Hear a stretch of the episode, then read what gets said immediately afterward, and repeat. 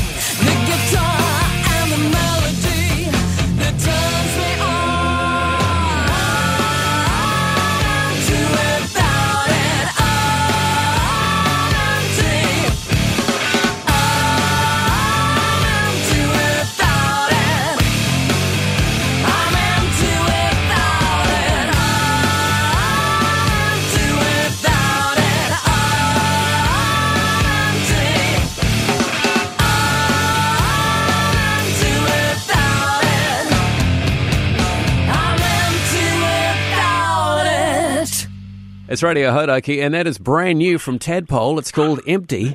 We've got Chris, our guitarist from Tadpole, with us on 0800 Hauraki. Chris, thanks for reminiscing with us on your old band Tadpole, who aren't quite back together, but there's new material come out, leftovers from various albums. Yeah, that, that's correct. Um, we dug into the archives. We we found some some tracks that were unreleased, and we thought, hey, let's uh, let's put them onto this uh, new rarities album, and um, yeah, let's just see what people think. So the box set is out now on CD, and I've got one here. I haven't seen a CD box set with four CDs in it for well ages. But what what made you guys decide to put it out on CD? Oh well, you know, we're kind of old school. CDs are kind of old school.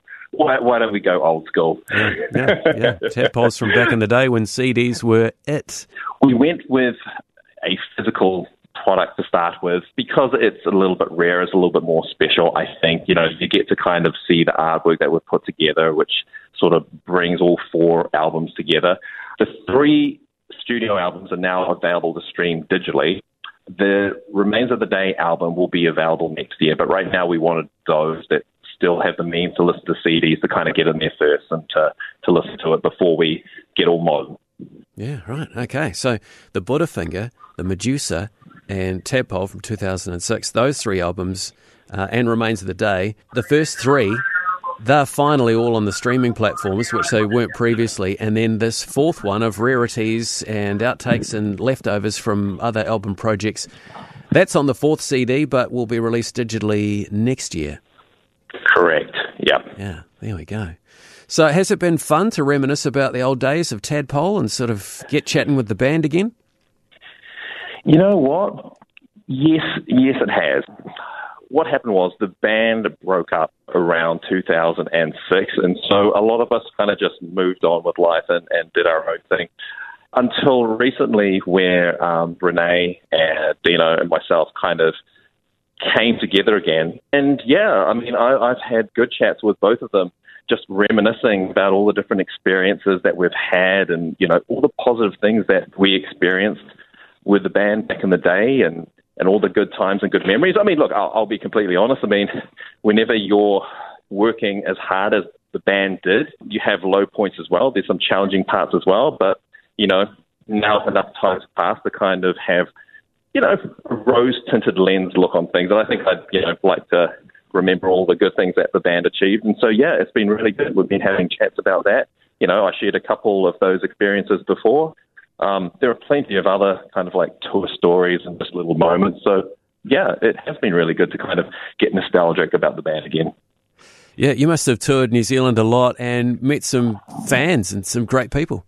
Oh, I tell you what, for me personally, Tadpole was what helped me road trip and experience a lot of our country. You know, just the touring that we did right down to the bottom of the South Island and back. I got to see so many towns and cities for the first time because of touring. And for that, I'll always be grateful. And along the way, just meeting so many amazing people and bumping into so many great musicians, you know, whether they're local musicians or whatever. I mean, just the talent that we have, the creative talent that we have in this country is amazing. Yeah, and just to catch up with like minded people, it's always fun, eh? Yeah, yeah, exactly. So after Tadpole, uh, what have you been up to since then? Uh, I've still been um, involved in bands. I've, I've had several bands since then. Uh, after Tadpole, I, I started a band with my brother, um, hard rock metal band called Redline, and then after that, for several years, I was in another band called Static Era.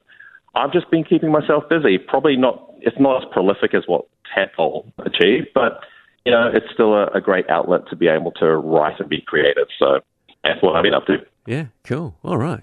Well, thanks so much for spending some time with us to reminisce about the Tadpole days and this new four CD box set that's out now, the Tadpole Collection, in brackets 1994 to 2006.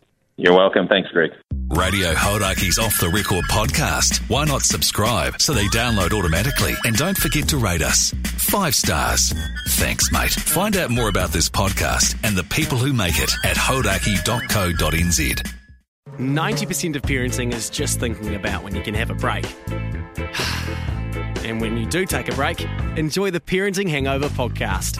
They go together like a tutu and jandals. We've said from the get go, we ain't parenting experts, No. but it's cool to hear what is your neighbour doing? What do they say? A problem shared is a problem halved. Oh, that's good. Not that my children are problems, a- but I feel better talking about it. The Parenting Hangover with Clinton Jordan. New episodes every Thursday on iHeartRadio or wherever you get your podcasts.